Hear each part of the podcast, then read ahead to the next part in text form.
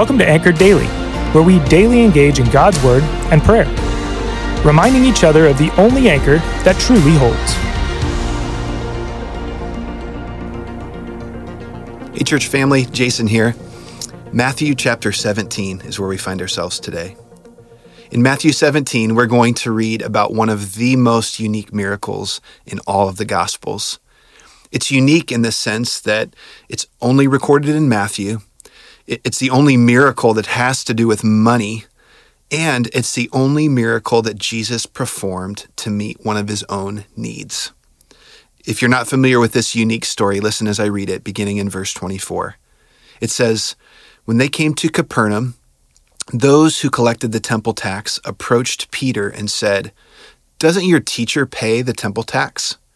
Yes, he said. When he went into the house, Jesus spoke first to him. What do you think, Simon? From whom do earthly kings collect tariffs or taxes? From their sons or from strangers?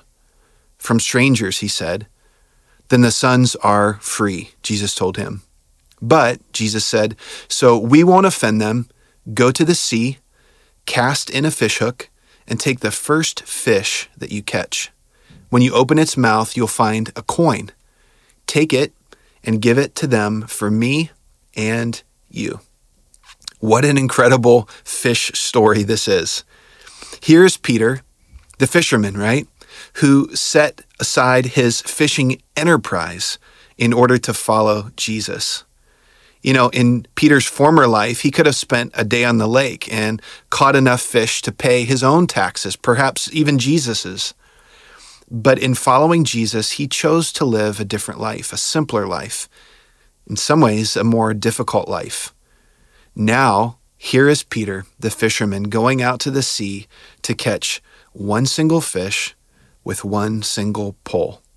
And it's not to sell that fish, mind you, it's to go out and catch one fish. It's to catch the fish, fish, his first fish, that one that he would pull up and find a brilliant coin lodged in its mouth. But here's the most shocking part of this wild fish story the miracle itself, it's never recorded. We expect to read verse 28 and Peter went and put his fish hook in the water and pulled up the first fish, and in its mouth was a coin, and he went and paid the tax. Here's the problem there is no verse 28. The story is incomplete. But here's the question I want to ask you today do you have any doubt that this miracle occurred? of course not, right? And why is that? We, we know that when Jesus says something's going to happen, it always happens. So think about this. If we have faith to believe that this unreported miracle occurred, why do we sometimes struggle to believe everything else Jesus has commanded and promised? When you and I believe God's promises and commands and act on them, God in fact releases his power and he accomplishes his purposes. I don't know about you, but I want to see more of Christ's power in my own life. And in order to do that, I need to set aside all of my second guessing of Jesus and simply trust him and do what he told us to do. You know, the famous missionary Hudson Taylor said it this way he said, Depend upon it. God's work done in God's way will never lack God's supply. Let's pray. Lord, we come to you today and we acknowledge that you have your sovereign grip on everything in this world. And Lord, in light of that glorious truth, we want to ask that you would enable us to release our white knuckled grip on our lives and on our circumstances and trust that you are working all things for good. Even though we can't see your presence at all times, we can't see your power in every circumstance or your promises coming to fruition in every season.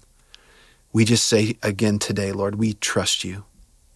So grant us today the grace that we need as we seek to trust you and to demonstrate to a watching world that there is one in whom we can trust at all times and in every season.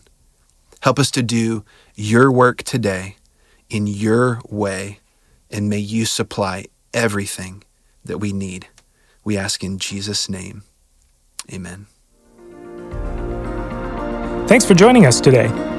Listen in tomorrow as we continue to encourage one another to be anchored, steadfast, and secure in Jesus. If you haven't already subscribed, please do so because we'd love to continue to dive into God's Word with you.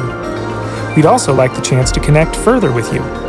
If you go to bethel.ch, you'll see all sorts of ways to connect, serve, and worship with our church body.